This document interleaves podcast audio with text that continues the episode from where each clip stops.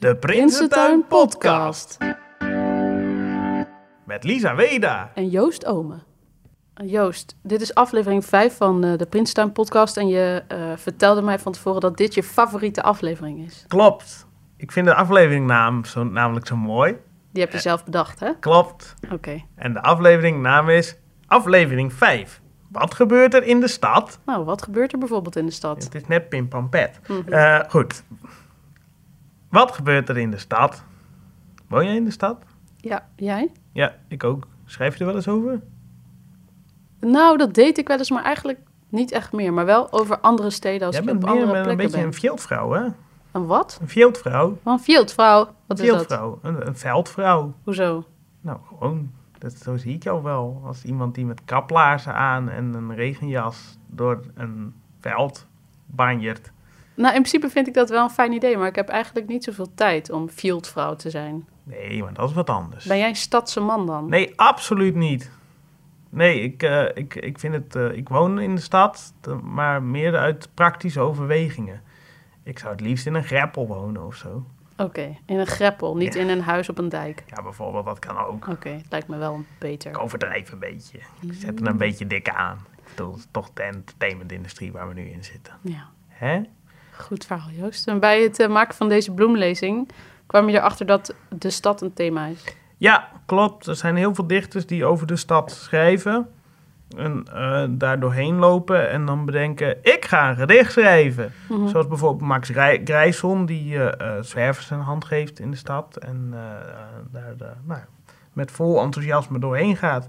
Maar ook, ook jonge dichters als Annegreet Bos bijvoorbeeld, die er heel lyrisch over weet te schrijven. Dus eh, ja, Hm.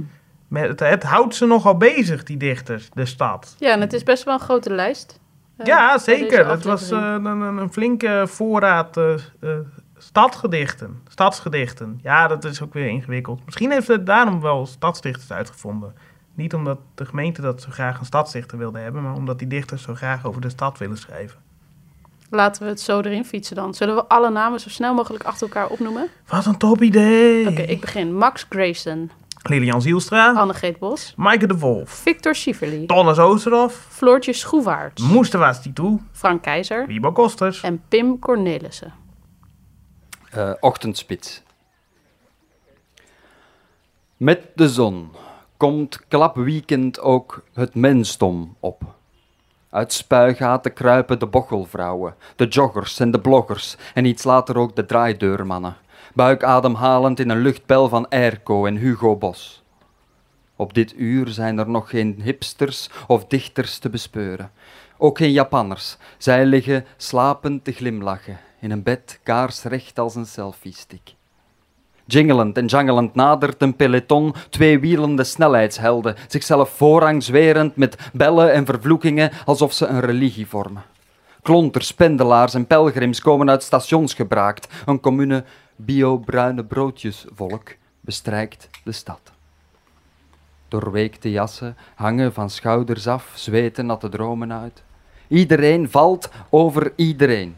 De hangende jeugd voorop. Ze kriskrast en wirwart en houdt geen halt voor passanten, want wachten op sacramenten is toch niet meer van deze tijd, nietwaar? In koffiehuizen malen ze vingers tot melkschuim en gutsen er figuren mee. Een sponsig hart of een zwanenhals, onstuimig als liefde in een mok gegoten en aangelengd. De vuilnisvreters zijn gepasseerd, het rot is keurig uit het frame geveegd. De ongelovigen verslapen erin hun roes. Her schuilt nog een dakloze voor het licht. En ik besef weer al te goed. Ontbijt is een hobby voor vatsige dwazen. Dank je. Stilleven. Vismarkt, kwart over acht, s'avonds. Er ligt nog ijs op de kasseien, de marktkraam is al lang afgebouwd. Een vrouw heeft twee papegaaien op het stuur van haar fiets. Twee studenten lopen naar een feestje. Eén van hen is verkleed als dinosaurus. Een man komt laat terug van zijn werk. Hij wil ergens heen vanavond, maar ook niet. Soms wil je twee dingen tegelijkertijd. Een pianist speelt Wagner in een restaurant. Een vrouw heeft zin in patat, maar bestelt vis. Haar eten smaakt beter met de juiste man. De nacht start. Iemand slaapt alleen. Iemand slaapt met een ander. Iemand slaapt niet.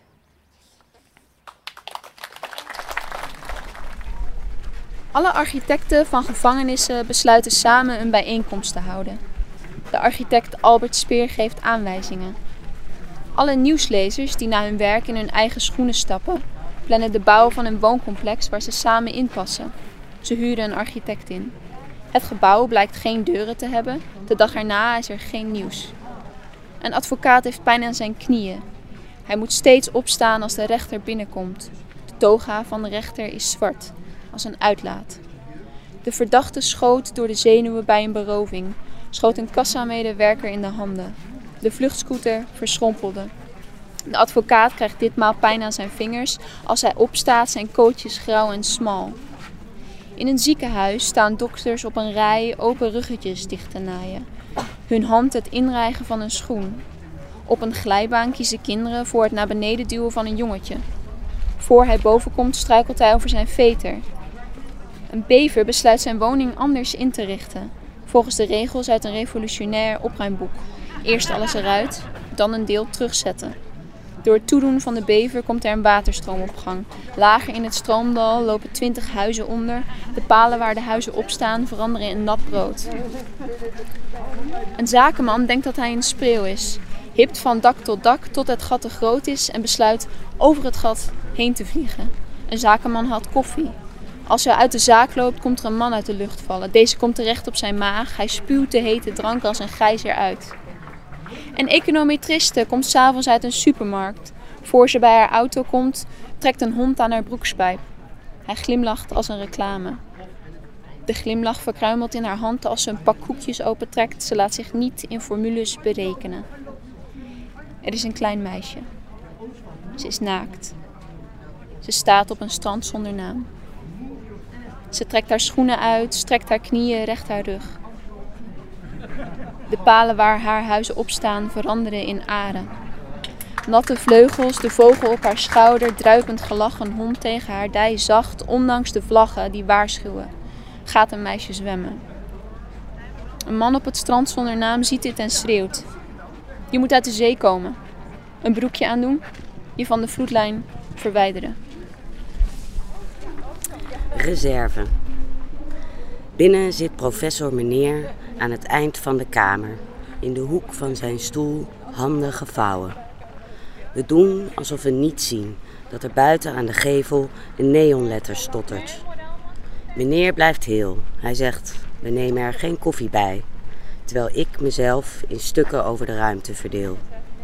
Je hoopt op een blaffende hond, het licht van de ijskast langs iemands naakte lichaam. Mijn hoofd ligt in de boekenkast, ontmaskerd als reserve, terwijl het origineel nog ergens ongeschonden het is tijd.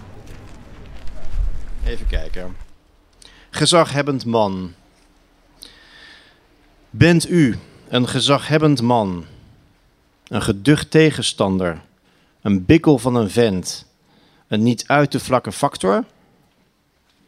Binnen een handvol decennia bent u een bemoste steen, een verstrooide windvlaag, een stapel botten zonder mening. Daarbij liggen uw stropdassen samen met de schemerlamp en de nog bruikbare besteklade bij de kringloopwinkel in de buurt. Ik zie dat u een snor draagt. Dat is nergens goed voor. U bent een gezaghebbend man.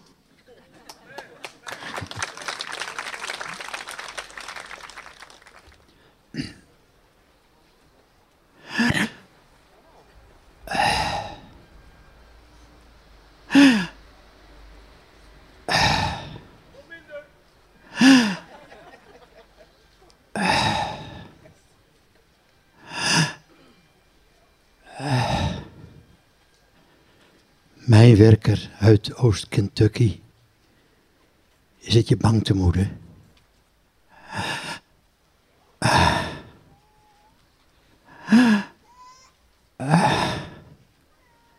Om je stoflongen. Je bent in benauwdheid.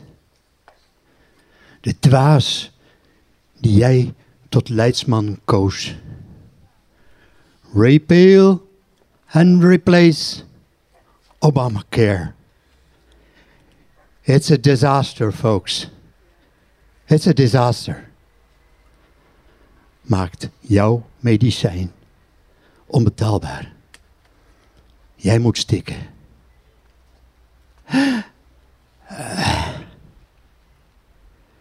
Stik maar, mijn werker uit Kentucky.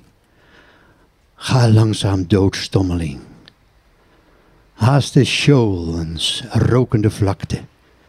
Haast zoeken mijn kinderen, barrevoets, hooggelegen plaatsen. Maar daar wonen al mensen. Weg jullie.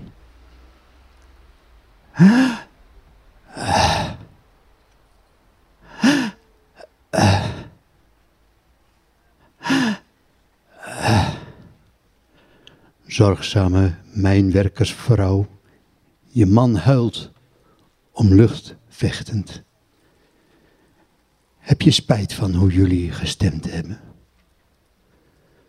We zouden het weer doen. Boom van kennis. Vervloekt tweetal. Adam en Eva. Nou,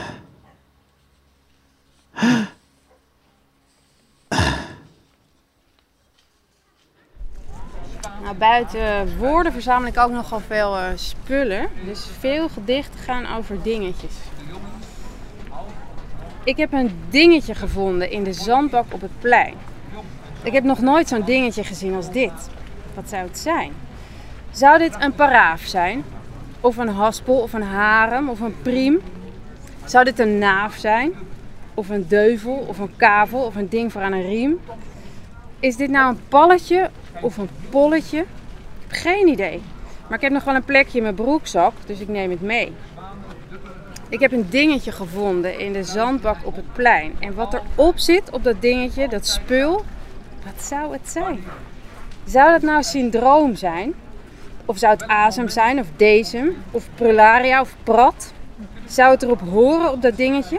Ik heb geen idee. Ik denk niet dat het eraf gaat in mijn broekzak, dus ik neem het mee. Ik heb een dingetje gevonden in de zandbak op het plein. Ik denk wel dat het iets is om iets mee te doen. Maar wat zou het zijn? Is dit om te ponsen, of te plaggen, of te dreggen, of te gutsen? Of om te gonzen, of te dralen, of te smalen, of te bonzen, of te butsen? Is dit om mee te veinzen, of te fnuiken, of van een telefoon? Ik kom er later nog wel achter wat het is en dan kan ik het vast wel ergens voor gebruiken. En anders heb ik het gewoon. Een aantal jaar geleden was ik stadsdichter van Amsterdam. In uh, opdracht schreef ik voor de Openbare Bibliotheek een gedicht, uh, Tempel. Keer deze tempel de rug niet toe. Hier strijken talrijke goden neer. Van ademende waarheden is deze tempel vergeven. Hier bespreekt het brein het brein, bezinkt wonder, wonder en tegenwonder. Hier wordt de bul bestudeerd en de bij. Er staan heelallen op de planken, droefenis stelpende alfabetten. De letters der ketters vliegen klapwiekend op. De rede beent over het water. Hier kwijnt de kwelgeest weg. Autocraat wordt onttroond, kind gekroond. Schedels in de regen, schedels in de zon. Hier wordt betekend benevens beneveld. Kan men hier sterven, leren en leven? Hier stokt het hanige, heilige woord. Het eindvonnis wordt versnipperd. Hier keer deze tempel de rug niet toe.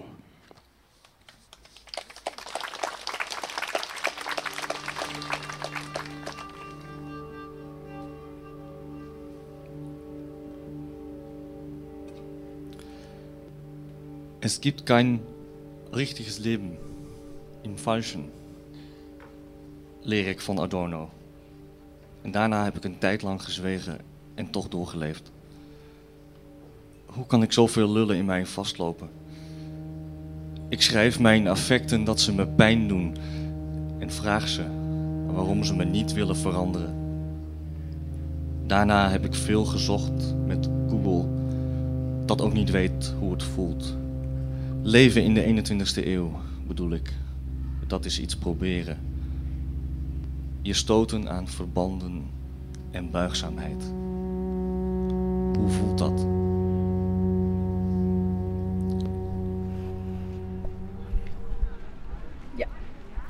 Bezwering.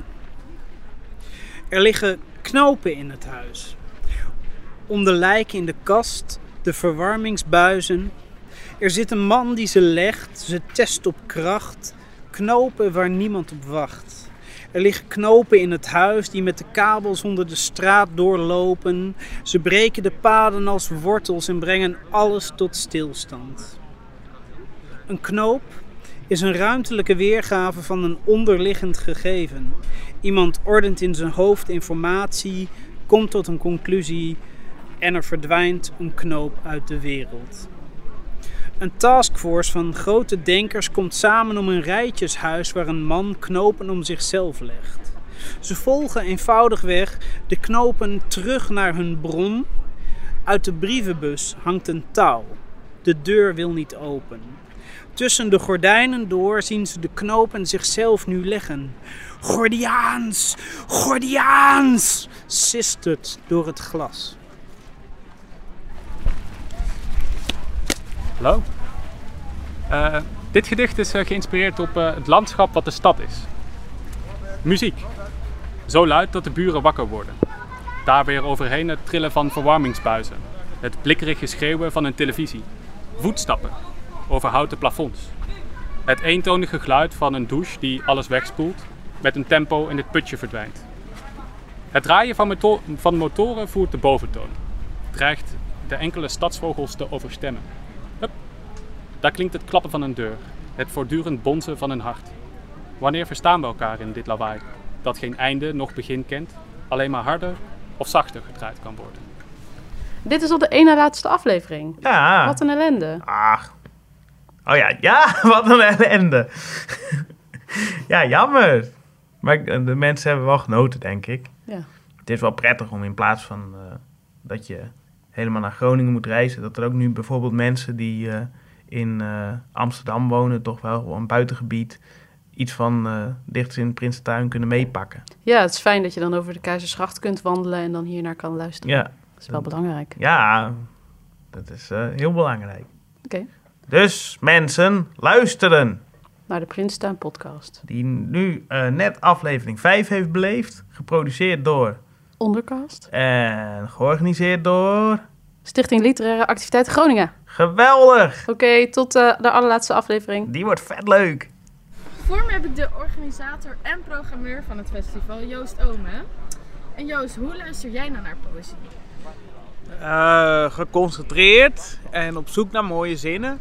Eh, en als er dan een zin voorbij komt die verrassend is of iets is wat ik eigenlijk nog nooit heb gehoord, dan, dan word ik daar vaak blij van. En eh, het is eigenlijk alsof, je. een, eh, ja, ik kan daar echt heel verrukt van raken als ik een goede zin hoor. Een of, een goed, zin. of een goed gedi- gedicht in zijn geheel, dat is natuurlijk nog beter. Oké, en ben je tevreden tot nu toe? Want het is bijna afgelopen. Ik ben heel tevreden. Ja, het ging er heel nog- goed. Jee. En zijn er nog mensen die eh degene die de podcast gaan luisteren echt moeten horen? Oeh, nou, ik, ik vind wel natuurlijk allemaal heel erg goed. Maar eh, ja, wie, wie moeten ze nou echt luisteren?